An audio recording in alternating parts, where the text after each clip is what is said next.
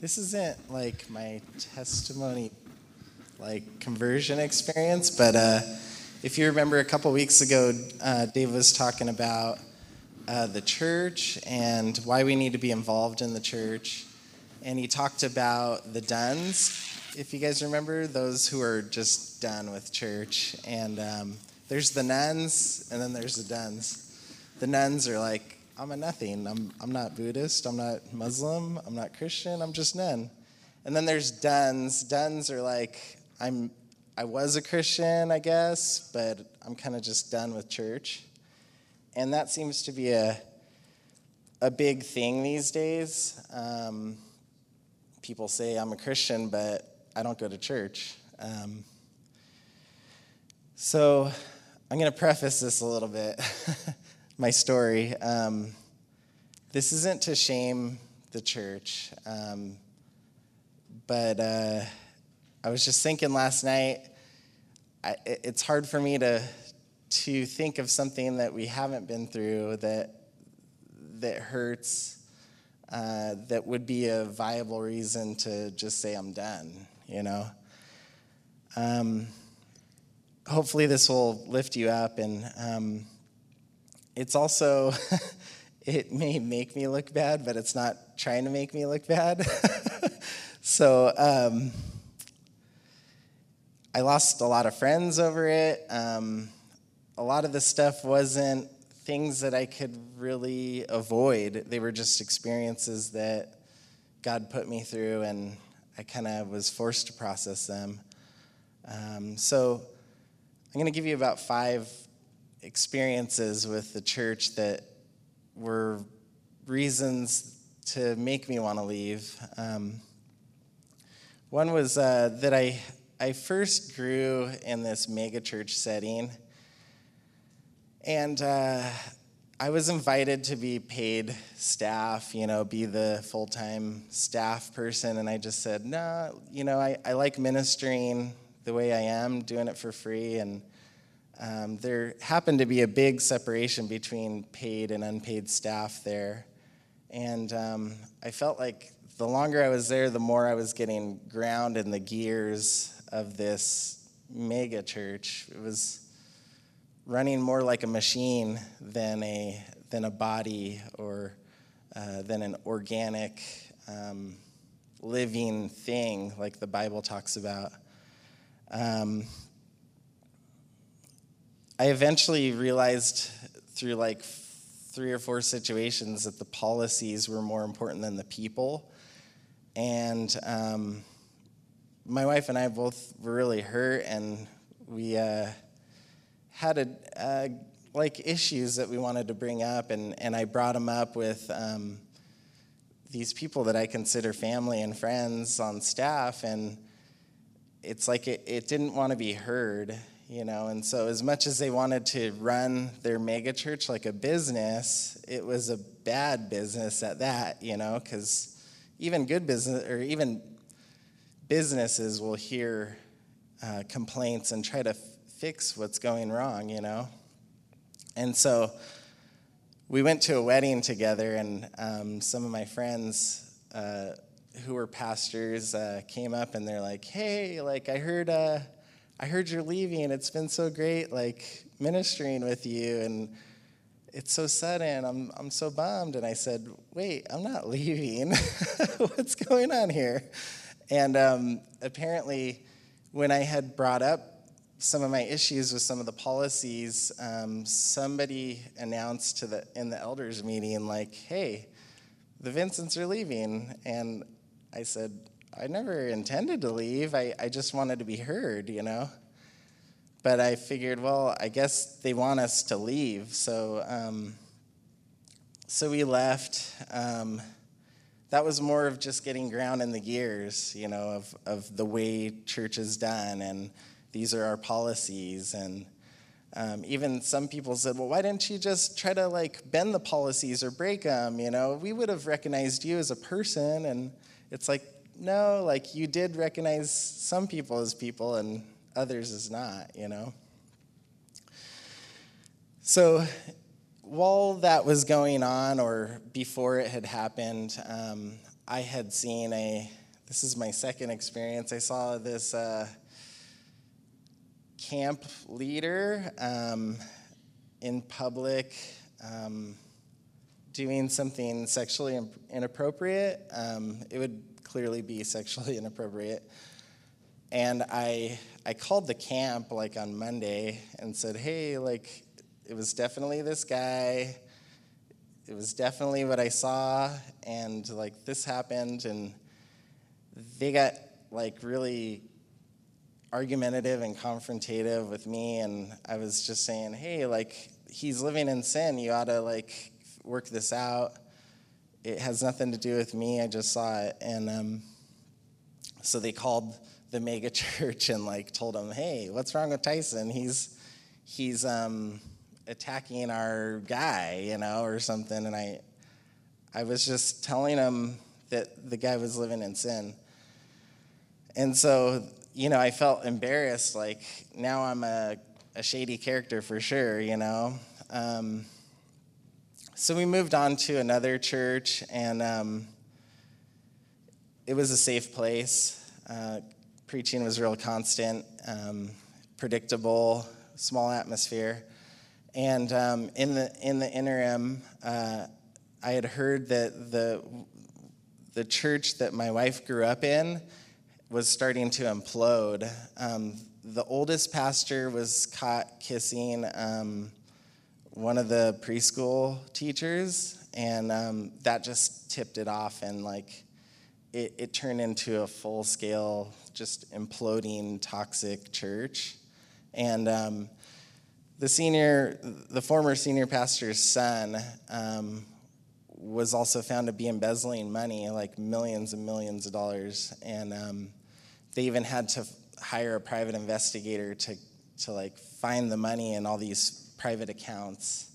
And so um, they're trying to do that and deciding what, do we turn them over to the DA or what do we do? Um, and at that time, we, uh, we were hurt and embarrassed. And um, this was one of the pastors that helped marry us. And we just felt like, I felt so ashamed. Like, I didn't grow up in the church. And, like, why is this happening? And um, a new pastor was hired um, for that church and invited uh, us to come serve there and kind of help rebuild the church. But I found that the new pastor was more manipulative than I've ever seen in a pastor before. Um, he was um, lifting sermons from other preachers and not giving credit to for the work that was stolen and misusing scripture and um, eventually he also decided i'm just going to shut down the church school even though my father-in-law was saying we could make it work with the budget. If you follow this budget, there's no reason to shut down the school. And uh, he demanded his own way, and um, it, uh, it just forced that, that church school to go under. And Jen's mom was uh, one of the teachers there, and she was living on peanuts for years and years because the previous pastor was embezzling money. And, um, and then you know, then this happens where he's shutting down the school. She lost her job. Um, and you could just see all the all the manipulation going on. It was a really toxic environment. And I think sometimes it's okay to be done if you say like this church, this church, you know, wherever you're at, and you're like, it's just toxic. Like I can't be here. I have to go somewhere where um, where it's safe to grow. I think that's that's right. That's okay sometimes. So, um, this all happened, and I was just heartbroken and angry and um, trying to work it out in my head while I'm going to seminary at Talbot. And, um, and then a whole nother incident comes up that's a lot like the last one, um, where I was sending my cousin to school, and the pastor at this other church um, decides he's going to shut down the school. And so I just approach him like a like I'm not even a believer, I'm not a member, I'm just asking you what's going on. And um, he gives me these bogus answers about how he had to shut down the school. And I didn't know f- for sure, but I was just like, wait, you could have tried this, you could have tried that. Um, there's there's got to be a reason why you're shutting down the school. And uh, eventually, like in this conversation with him, I just said, I, I don't believe you. I, I just don't believe you. And he said, let's take this outside. so I'm like, okay, let's go outside. and um, he's just like shouting, like, like yelling in my face. And I'm like, hey, man, all I said was I don't believe you because you didn't exhaust all your options. Um, whatever. So he got in his uh, minivan and like screeched out of the driveway, and I'm like, okay. And then that resulted in um, two or three of my family members getting laid off from that school. I wasn't even associated with the school really. But all these things kind of collided, all these experiences, and I was really hurt and um, trying to work it out. Like, maybe I'm done, you know? Maybe I'm done just being a Christian. I'm so hurt um, by the church. And then um, one night I was having this dream, and I was in a coffee shop. It smelled like warm roasted coffee, and um, I'm sitting across from my favorite professor, my undergrad professor, and he was a Bible professor, knew the word inside and out, and um, he just looked in my face and he said, Tyson, uh, you can follow your pain or you can follow Jesus. You choose, but you can't follow both. And then, um, and that was kind of it. And then it stopped. Like the dream was over. And I was like, oh, that's right. Like, I can follow my pain or I can follow Jesus, but I can't follow both. And um, it was really true and loving. And I just felt the presence of this guy, you know, such a godly man that I looked up to. And I think to this day that that was sent specifically from the Lord to say, you need to follow Christ, not your pain. And in, in the Bible, the church is described as uh, many different things a building, a temple, a fruitful tree, um, Christ's bride, which is kind of funny. Um, how could you really tell Jesus, if you're done with church, how could you say, Hey, I love you, Jesus, but I don't like your wife? You know, that, that just wouldn't, I don't think that would go over so well. the body, or the, the church is also described as a body and as a family. Um, and I think this helped me to figure it out too is like, there's no perfect family out there.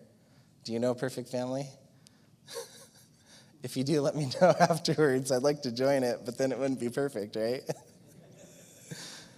Um, and then there was this early church father that said, uh, There's no child of God without the family of God. There's no child of God without the family of God. So if you're a, a child of God, but you have no family, really? Are you, are you of, are you really God's child if you're not part of his family? And I, I, know that the, the family theme is, is probably the most dominant one in the Bible. If you, if you keep your eyes peeled for it, there's a father, there, it says brother, it says household, it says sister. Um, throughout the whole Bible, it's talking about how we're a family and we address each other primarily as family. And just because the church in America uh, doesn't always do family well, um, it doesn't mean that, that we can't improve on that. Um, but then there was also my own pride. It, it was like, I don't want to sell out um, as a Christian just because of these hard experiences. Um, I wouldn't really be any better than that guy, the, the person we're calling a hypocrite for hurting us in the church. I wouldn't be any better than them. Um, because, in a sense, you're following that person as they walk away from God instead of following Christ, which is what, what my professor was saying in the dream, you know? You're following your pain, or you're following that guy, that bad example. You're following him away from Christ rather than following Christ. So I, I just didn't want to be a hypocrite, you know? that would just make me a hypocrite too. So if you abandon Jesus because you've been hurt, your faith is in men. It's in it's not in God. You're believing and following men. Or you're following your pain, but not Christ. Um, I'd encourage you to, uh, to look at 1 John 2, 3, and 4. Um, it says multiple times that we can't, um, we can't say we're born again if we don't love God's people, if we don't love our brother? How can we love God who's not seen if we can't even love our brother who is seen, it says? Um, and then there's, it ends the, the epistle of First John, the letter. It says, um, I write these things to you so that you may know that you have eternal life.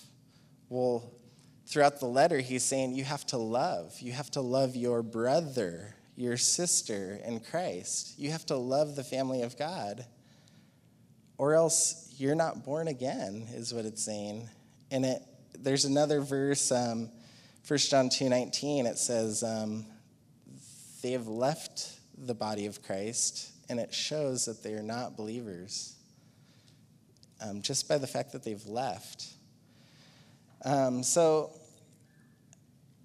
you know, beyond, there, there's another part in Hebrews where it just says, uh, let us not, um, let us not like fail to meet together, encourage each other, spur each other on to good deeds. Um, that's a clear like commandment. Let us do this. Let us be together as family. Um, that's a clear commandment, but I hope that my experience would help you to remember um, that uh, we're following Christ. You know, we can be hurt by our family, but ultimately we still belong to our Father and we're still a child of God. And primarily, we're still following Christ.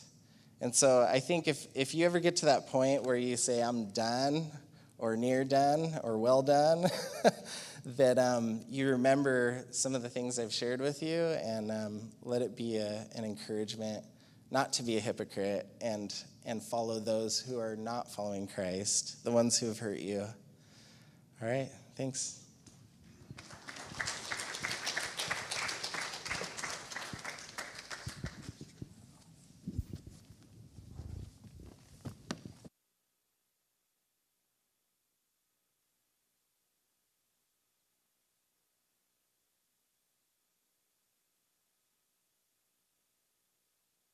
By the way, I, I want to thank Mel. She's uh, doing sound tonight, and she's hiding now, but uh, she's uh, covering for us. So we really appreciate the sound. It sounds great.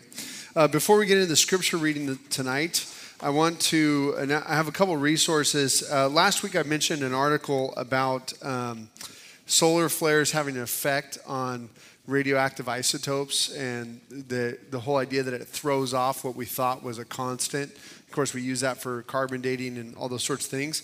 Uh, I, I made some printouts of that article. It's up here on the front pew if you want to grab one after. I, I made about 10 copies for those of you guys that like, like geeking out and want to read it. But that's, uh, that's written by uh, the Stanford Report, and it's about uh, researchers at Stanford and Purdue that were dealing with that and trying to figure out, well, how is this thing that's supposed to be a constant, and we now found out it's no longer a constant? How do we deal with that? And then uh, I'll have another article that I'll be referencing tonight, and that uh, is about two Nobel Peace Prize, or three Nobel Peace Prize winners in chemistry, and that'll be up there too. So uh, just you can look for those those two articles if you want a copy of those for later. So, all right, Genesis chapter one and verse one. Thanks, Ty, so much for sharing. Um, Ty is uh, you know, it's one of those things no one wants to go through an abusive situation. And, as a pastor, when you hear about a pastor becoming abusive or church situation being abusive, you just cringe because uh, you kind of almost feel like, man, I don't want to be that pastor. And I, I, I, you know, Lord, help help us redeem this. Help us to to do church well and do it right. And uh, so I, am very impressed with Ty and his wife, uh, just how their attitudes have been, and it's the right attitude. So uh, you know, God bless you for that, saying, you know, I'm not done with church. I'm not part of the nun, but I'm gonna, I'm just gonna get plugged in, plugged in in a healthy environment. So, that's the right way to go. All right, Genesis 1. Lord God, we just ask that you'd bless this time as we read your word. Open it up to us. Give us understanding. God, change us from the inside out. Lord, we ask that each and every one of us would not leave here the same way we came in. But God, we want to look more like you. Lord, we just pray, convict if we need conviction, encourage if we need con- encourage, Lord. Holy Spirit, we just ask for you to speak to us now and through your word. In Jesus' name, amen. All right, Genesis 1 1. In the beginning, God created the heavens and the earth. The earth was without form and void, and darkness was over the face of the deep, and the Spirit of God was hovering over the face of the waters. And God said, Let there be light, and there was light. And God saw that the light was good, and God separated the light from the darkness, and God called the light day, and darkness he called night. And there was evening, and there was morning, the first day. And God said, Let there be an expanse in the midst of the waters, and let it separate the waters from the waters. And God made the expanse and separated the waters that were under the expanse from the waters that were above the expanse. And it was so. And God called the expanse heaven. And there was evening and there was morning the second day. And God said, Let the waters under the heavens be gathered together into one place, and let the dry land appear. And it was so. God called the dry land earth, and the waters that were gathered together he called seas, and God saw that it was good. And God said, Let the earth sprout vegetation, plants yielding seed, and fruit trees, bearing fruit in which is, is their seed, each according to its kind on the earth. And it was so. The earth brought forth vegetation, plants yielding seed according to their own kinds, and trees bearing fruit in which is their seed, each according to its kind. And God saw that it was good. And there was evening, and there was morning the third day. And God said, Let there be lights in the expanse of the heavens to separate the day from the night, and let them be for signs and for seasons and for days and years, and let them be lights in the expanse of the heavens to give light upon the earth. And it was so. And God made the two great lights the greater light to rule the day, and the lesser light to rule the night, and the stars. And God set them in the expanse of the heavens to give light on the earth, to rule over the day and over the night and to separate the light from the darkness. And God saw that it was good. And there was evening and there was morning the fourth day. And God said, Let the waters swarm with swarms of living creatures, and let birds fly above the earth across the expanse of the heavens. So God created the great sea creatures and every living creature that moves, with which the waters swarm, according to their kinds, and every winged bird according to its kind. And God saw that it was good. And God blessed them, saying, Be fruitful and multiply, and fill the waters and the seas, and let birds multiply on the earth. And there was evening, and there was morning, the fifth day. And God said, Let the earth bring forth living creatures according to their kinds, livestock and creeping things, and beasts of the earth according to their kinds. And it was so. And God made the beasts of the earth according to their kinds, and the livestock according to their kinds, and everything that creeps on the ground according to its kind. And God saw that it was good. Then God said, Let us make man in our image. Let us make uh, after our likeness, and let let them have dominion over the fish of the sea, and over the birds of the heavens, and over the livestock, and over all the earth and over every creeping thing that creeps on the earth. So God created man in his own image. In the image of God, he created him. Male and female, he created them. And God blessed them. And God said to them, Be fruitful and multiply and fill the earth and subdue it and have dominion over the fish of the sea and over the birds of the heavens and over every living thing that moves on the earth. And God said, Behold, I have given you every plant yielding seed that is on the face of all the earth, and every tree with um, every tree with seed in its fruit. You shall have them for food. And to every beast of the earth, and to every bird of the heavens, and to everything that creeps on the earth, everything that has the breath of life, I have given every green plant for food. And it was so. And God saw everything that He had made, and behold, it was very good.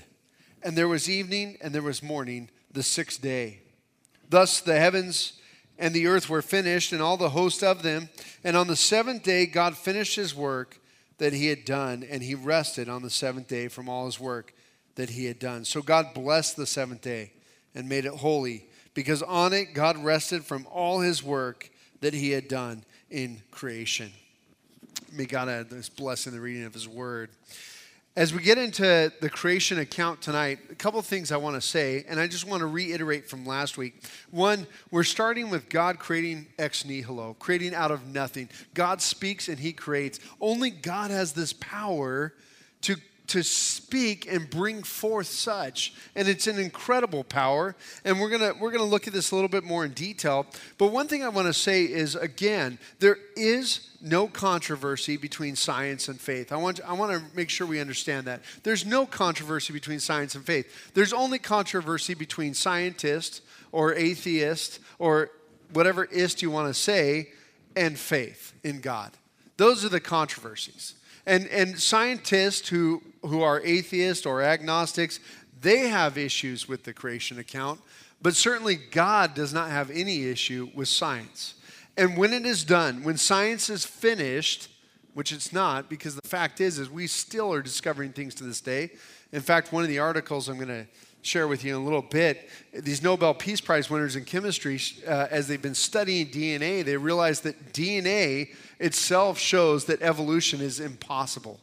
Incredible that these chemists are recognizing that it, it's putting the nail in the coffin of evolution, is what they're saying. And we'll, I'll talk about that in a minute.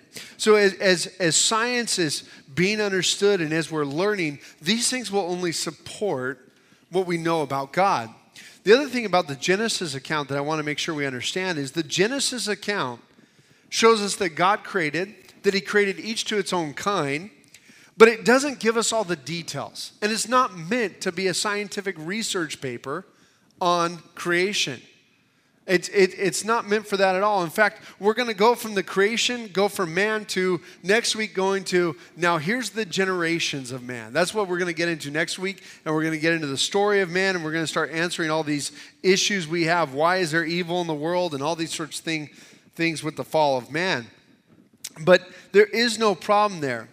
Now, as far as what we can observe, what we can see, what we can test about our universe, there's a lot we don't know. And I'd encourage you to study some of this some of these things on your own.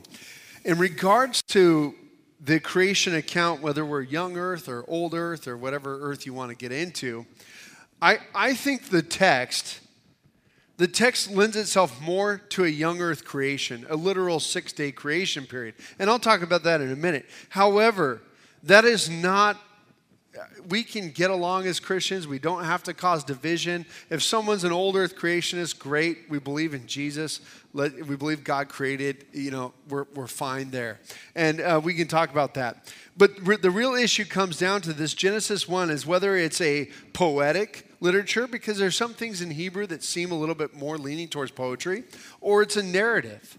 And the reason why we ask that question is if it's a poetic, if it's Hebrew poetry, poetry often will re-emphasize things or exaggerate something or or or add to or contrast something. Po- Hebrew poetry doesn't rhyme like like we do in, in English.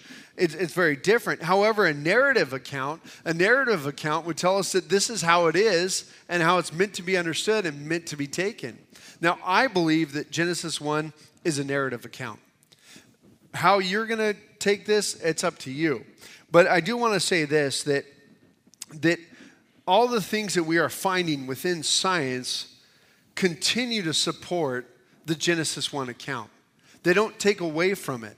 And we'll get into this as we go. But let's look at uh, verse 2 real fast. So, so we, last week we did in the beginning, God created the heavens and the earth. And we talked about that word bara, which means to create and, and um, that, that he, he's speaking this into existence.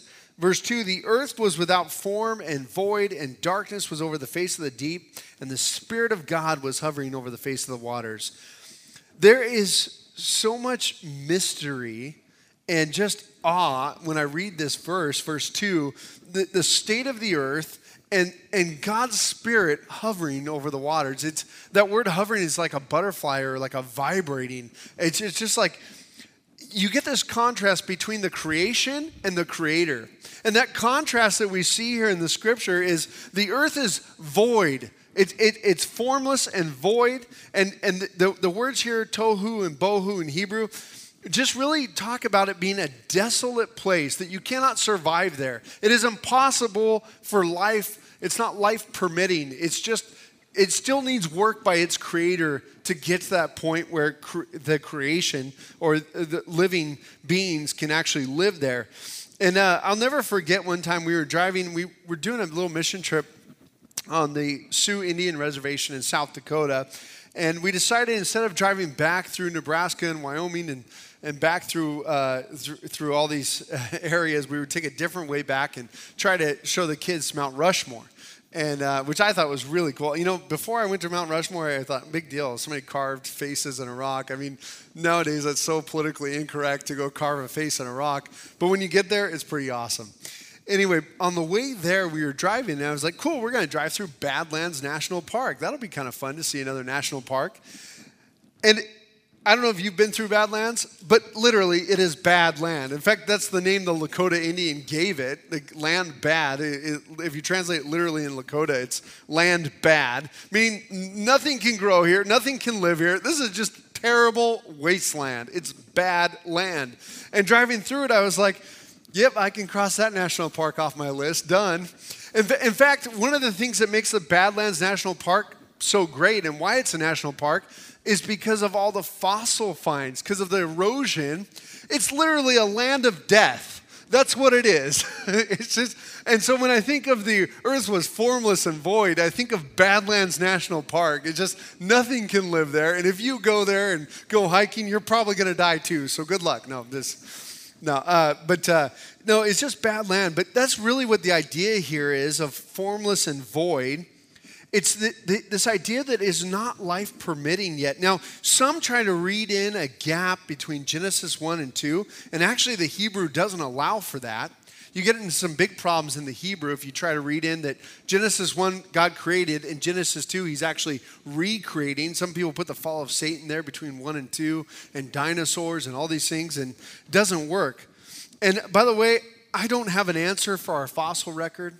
I, I, I don't have answers for these things. There's a lot of questions, but at the same time, there's questions on both sides of the fence about young earth and old earth and all these sorts of things. So so uh, i'm not going to be able to answer those. That's way outside my scope. But we're going to teach the word faithfully tonight that's what that's what our plan is. So the earth is formless and void and now comes the contrast or, or sorry and its darkness was over the face of the deep and the idea of the deep is just this and we're going to see that the, it talks about the oceans but there's just this it's just dark lifeless and it, it, it is it is the, the deep means there's nothing there. It's just this void of lifelessness this depth. But notice it has this contrast of the spirit of god hovering over the face of the waters. You have this absence of life and this life-giving power it's pretty awesome when you start thinking about it. Like God spoke everything into existence, and now He's there saying, okay, we're going to make this into something.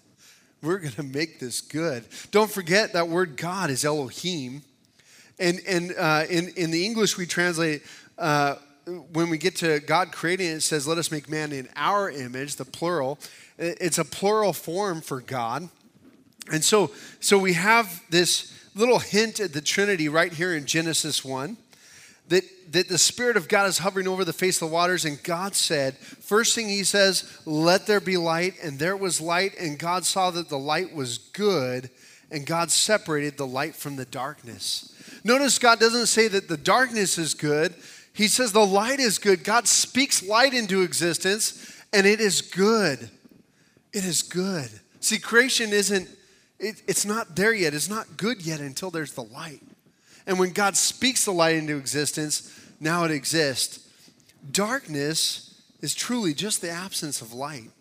It, it, darkness is there when there is no light, but yet God creates the light. And we can get all sorts of, we can draw this out to spiritual applications. You know, like for instance, in John 1, the light came into the world, but the darkness has not understood it. There's a wonderful picture here of of Genesis 1 and when we compare it to John 1, and I'll just actually go back and read it real fast to, for you.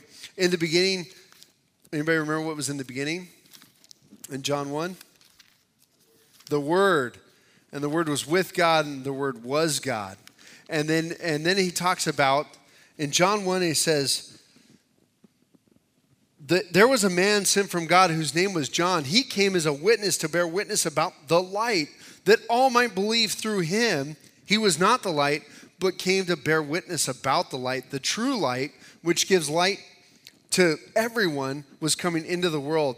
He was in the world, and the world was made through him, yet the world did not know him. He came to his own, and his own people did not receive him. But to all who did receive him, who believed in his name, he gave the right to become children of God, who were born not of blood, nor of the will of the flesh, nor of the will of man, but of God. So there's this wonderful little John almost takes this and says, okay, I'm going to do a, a, different creation account here in John 1. And, and Genesis 1 has God creating, speaking everything into existence, and then let there be light, and there was light. In John 1, we have the Word. In the beginning was the Word, and the Word was with God. The, the Word was that one who spoke forth everything. Everything was created through him, nothing was created without him and his creation didn't recognize him. But to all who did recognize him, they received the light, that life from God. You and I, we, we have that ability to receive light from God. It doesn't matter where you're at, it doesn't matter what you've done.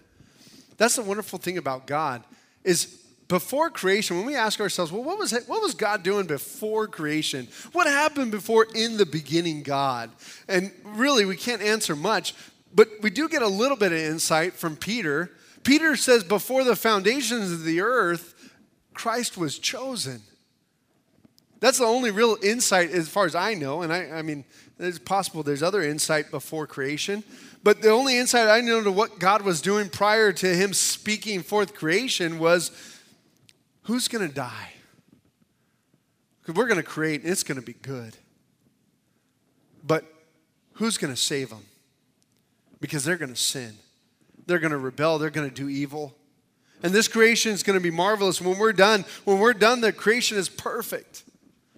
But someone's going to sin. Christ was chosen.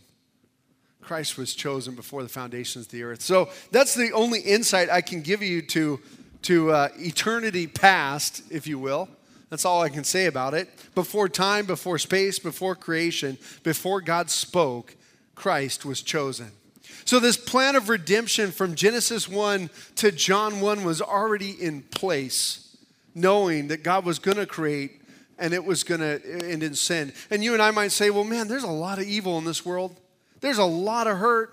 In fact, wasn't that kind of messed up that God still created, knowing that this evil was going to happen, that, that, that evil was going to run rampant on this earth, that people were going to die, that, that things like Florida were going to happen? Those of you guys who don't know, heard about the attack in Florida. Terrible, awful, evil things that were going to happen. Why did God still create? Let me ask you this. Those of you who are parents, why did you still have a kid? if you're a parent, you know what I'm talking about.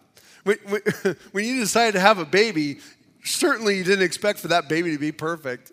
In fact, I bet you one of the conversations that came up during the pregnancy was how are we going to discipline little Billy or Maria or whatever it is.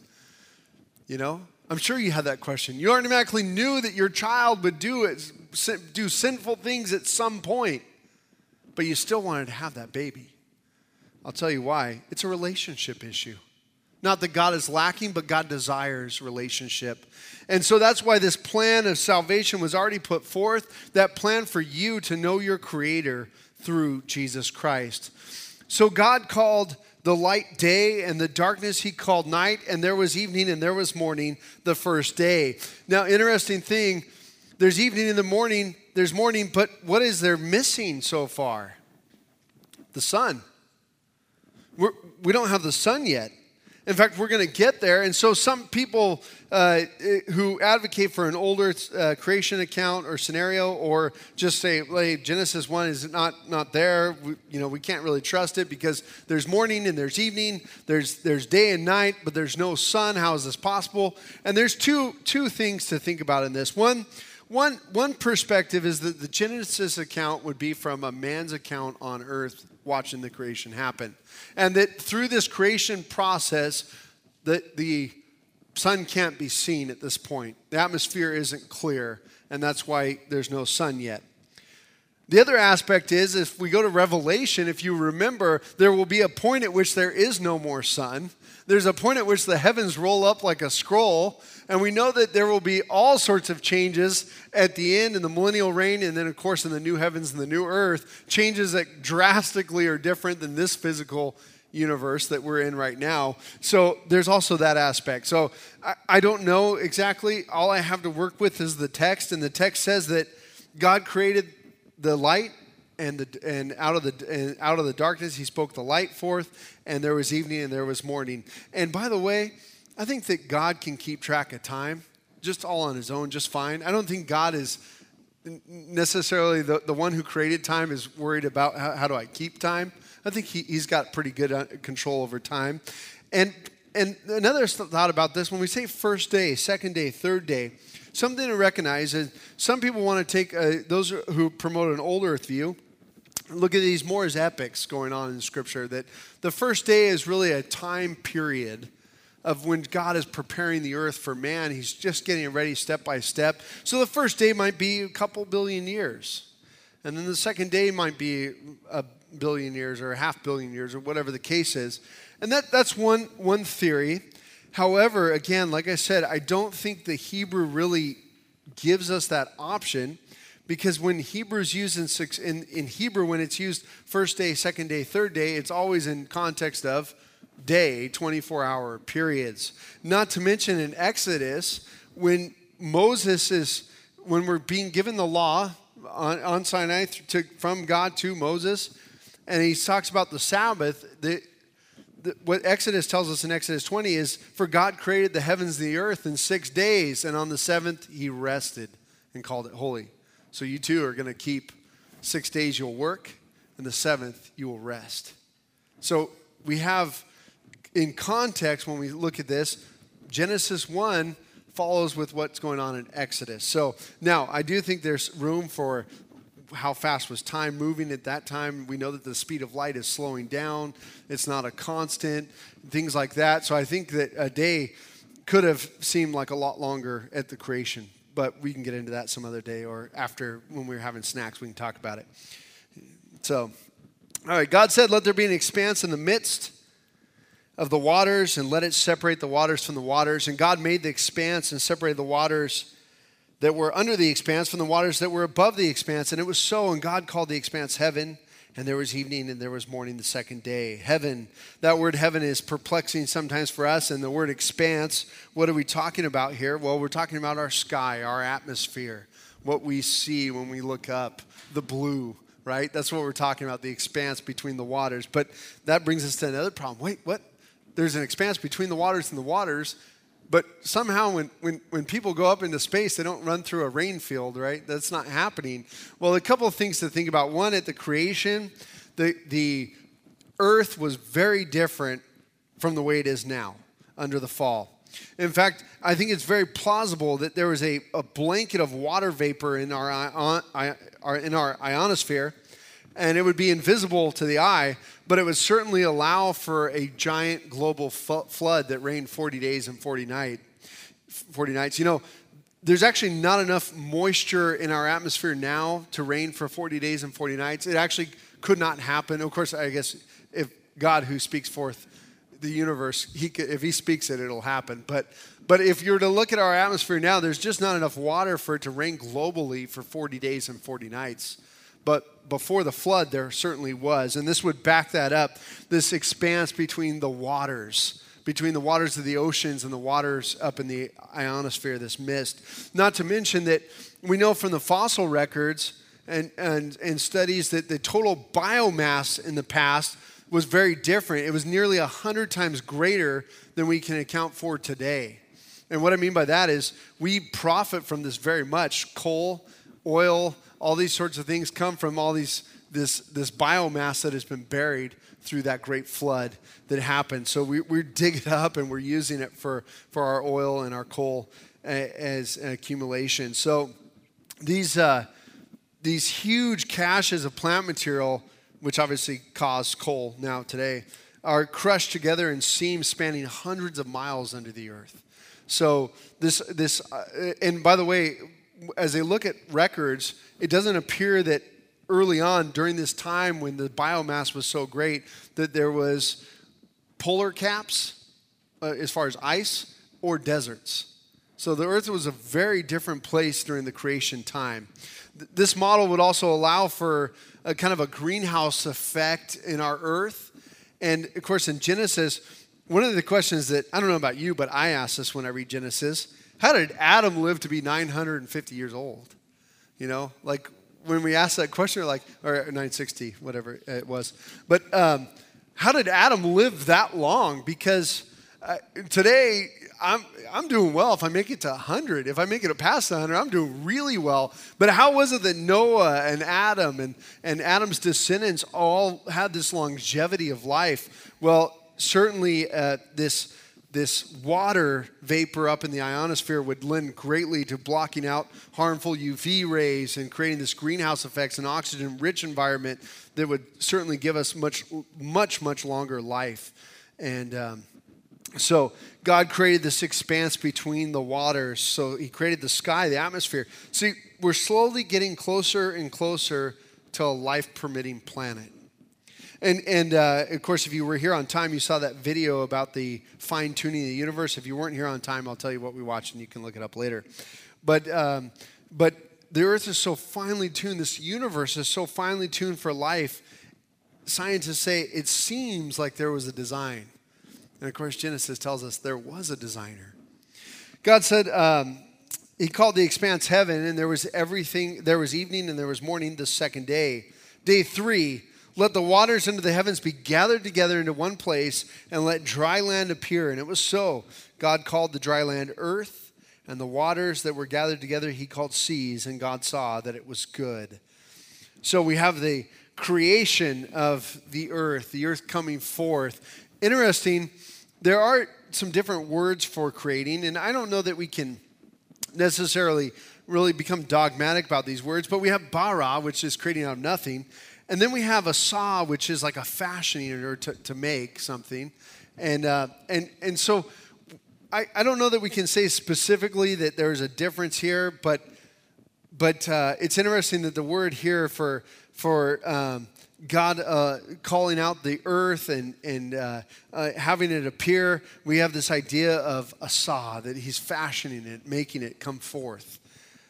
God said, Let the earth sprout vegetation plants, yielding seed, and fruit trees, bearing fruit in which there is seed, each according to its kind on the earth. And it was so. The earth brought forth vegetation plants, yielding seed according to their own kinds, trees bearing fruit in which is their seed, each according to its kind. And God saw that it was good, and there was evening and there was morning the third day. Third day, we have plants. Now, here's where we get into major issues with evolution. This is where we start to get in conflict with the theory of evolution.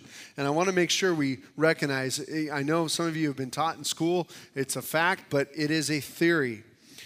Here's why.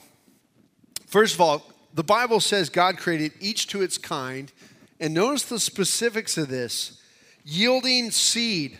Each plant to its kind yielding seed, and each tree to its kind bearing fruit, which bears seed. Not only did God create the trees and the plants, but He created them to be able to multiply and reproduce. Now, when we talk about evolution, and I show you a monkey and show you things that monkeys do, and, and it's freakish. Like when you think about, like I don't know if you guys have spent much time looking at monkeys. Monkeys kind of freak me out. I don't know what it is, but uh, it's it's kind of weird. You're just like, man, that animal is like so human-like. There, there's so many aspects of it that are so human-like, but the lights aren't totally on inside. It's you know it's like, and then uh, I- I mean it's just you're just kind of amazed at how close. It, and so when as a when scientists uh, write biology notebooks and, and they, they put this little chain of, of the, the, the monkey slowly progressing forward, or you go to the museum and you see the, here's a fossil, and you see the, you know, walking statue all the way up to Homo erectus and then finally Homo sapien, you go, wow, I see the, the uniqueness, I see how this could be. The problem is, it's a very incomplete picture. One, I mean, science will actually show that you are cl- more closely related to a pig than an ape as far as your, your DNA goes. So that's something to think about. I mean, For me, it's probably obvious, but anyway, I'm just kidding. so, uh, but on another note, we're not even talking, when we talk about evolution, for some reason they always focus on animals. What about all the plant life? When you think about the plant life, you know, for year for a few years there, they were trying to get away from the age of the earth being 4.5 billion years old to 14 or 15 billion years old. And why were they doing that? There's just not enough time in the universe for all the plant, flora, the fauna, and the animal life to develop by an evolutionary process of chance. So they said, well, if we give it more time, maybe that'll help us out a little bit. Problem is, they found rocks in Australia and on the moon that just won't let them do that. So they, they have their carbon dating set. Well, now that we're getting into molecular biology and researching DNA over the last 10 years, these chemists have realized that there is this symbiotic relationship between DNA and the cell. In fact, DNA is actually, uh, it breaks down rather quickly. And in order for life to to evolution to actually happen, DNA itself won't hold together long enough for this to happen without the cell doing its work. See, your cells perform all sorts of repairs and preventions in your DNA. Without the cell, the DNA just uh, begins to uh, break down and die and disintegrate. So these scientists have realized all these functions that the cell is doing to keep the DNA together so that you can reproduce, so that you can actually live and continue living and continue reproducing. So, anyway, this article's up here. You guys can read it later on. But when we get into, when we start talking about evolution and creation, there's much more evidence for a creator and creating everything to its kind. In fact, we don't have to explain it. We just say, yeah, God created redwoods and they are cool. Look at those redwoods, they're amazing. You know, gravity? Gravity is kind of an interesting thing. We know the gravitational constant. We know that if we go to Jupiter, there's gravity. But for some reason, we can't really understand gravity. We know that, that ma- gravity is related to mass and it's part of the gravitational constant. But, but we don't know what makes gravity. That's the problem. In, in fact, most, chemists, uh, most uh, physicists will say that gravity is a little bit of a mystery it's, it's, we're not really sure how it works, and we're especially not sure how it works on a spinning planet that spins a full rotation in a 24 hour period. Because all of us know that if we take a bucket of water and we start spinning around, what happens? The water pulls to the outside. That's one of the reasons why we love the, the rides in, in parks because we get those G forces. Because the faster it goes on a turn, the more we feel pulled out, uh, out away from it. And we're like, man, these engineers did a good job keeping this on the track. You know, we, we did it. I uh, recently uh, got a motorcycle with a sidecar, and I learned really quickly that right turns are, are little, can be precarious. Right turns, if I go too fast, I can do what's called fly the chair so I, I, read about it a little bit just in learning because with a sidecar you don't lean and stuff with a motorcycle but uh, i noticed it's a lot harder to turn. When you turn left you're like muscling it through and when i'm done driving this motorcycle i feel like man i got a good workout today. I did some weightlifting. But when i turned right really sharp i was driving down going to pep boys to pick up some wax to keep it waxed which I've yet to use. And anyway, I, I, I, came down Katella, and if you know the Pep Boys parking lot there on Katella and Glassell, there's a steep kind of incline, and I'm just having fun, listening to music, driving the motorcycle, like, yeah, that's right. Turning fast into the Pep Boys, and I go, whoop, and I'm like, oh, okay, driving, just keeping it balanced uh, and straight. So I came back to the church, and I started practicing flying the chair in the parking lot, so I knew exactly kind of what limits there were. But but when we when we start when a mass starts turning or spinning, things start flying. That's what happens. But that's not the case with our planet. In fact, as we have gravity and that, that spinning creates a, a, a unique electromagnetic force that protects us from solar flares. So we need the spinning, and that's why we have the northern lights. You know, we get that wonderful light show in, near the pole, in north in the north area, and especially in the polar regions because those are, those are all the particles hitting the ionosphere and dissipating because of our magnetic field. So we need the spinning, but how exactly does gravity hold us here? And that's the question that science doesn't understand. We understand it though, because God says He holds all things together. Well, we are out of time, guys, and I apologize. We're going to pick up with the uh, the fourth day of creation next week. So let's go ahead and pray, and uh, we're gonna we're gonna kind of I'm going to introduce communion now, and then we'll go into our, our communion song and last song. So I apologize for the time, but let's go ahead and pray.